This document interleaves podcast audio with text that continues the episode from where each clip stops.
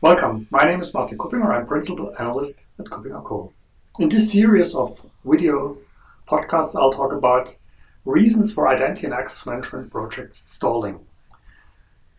The topic I'd like to look at today is about stakeholders. So, stakeholders are uh, potential um, success factor and they are a risk. Having the right stakeholders on board helps you winning with your project. Um, missing to have all the required stakeholders on board is apparently a risk. The challenge with identity and access management is that identity and access management is a cross-divisional project. It is not something you do just in IT. It, it's specifically nothing you do just in a small part of IT. So even within IT, latest when you start talking to HR, when you talk to SAP and to other business system owners, it becomes apparent that there are many different parties which are affected and involved in this project. Not to speak from the business side. So whoever was involved in an title management, maybe role management project knows there's a lot of talk you need to do with the business.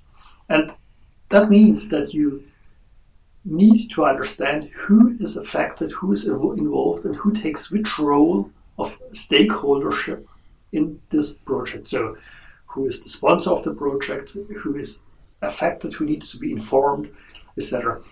Um, a good approach is to start with something like a RACI metric, so this responsible, accountable, consulted, informed approach, RACI. There are different variants of that, but thinking really about who plays which role in a project.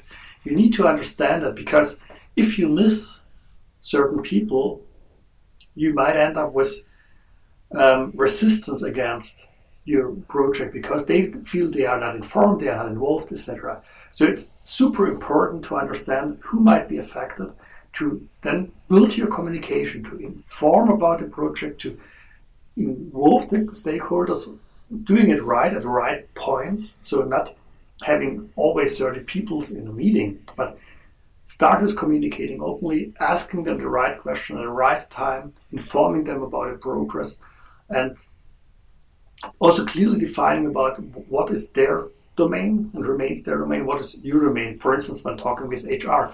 So what is the responsibility for HR? Where is the interface between HR and identity management? What is what identity and access management does? My experience is that talking with people at the right time really solves a lot of problems and resolves a lot of challenges you otherwise will experience in your identity and access management projects. So think about your stakeholders from the very beginning of your IAM project. Thank you for listening to me.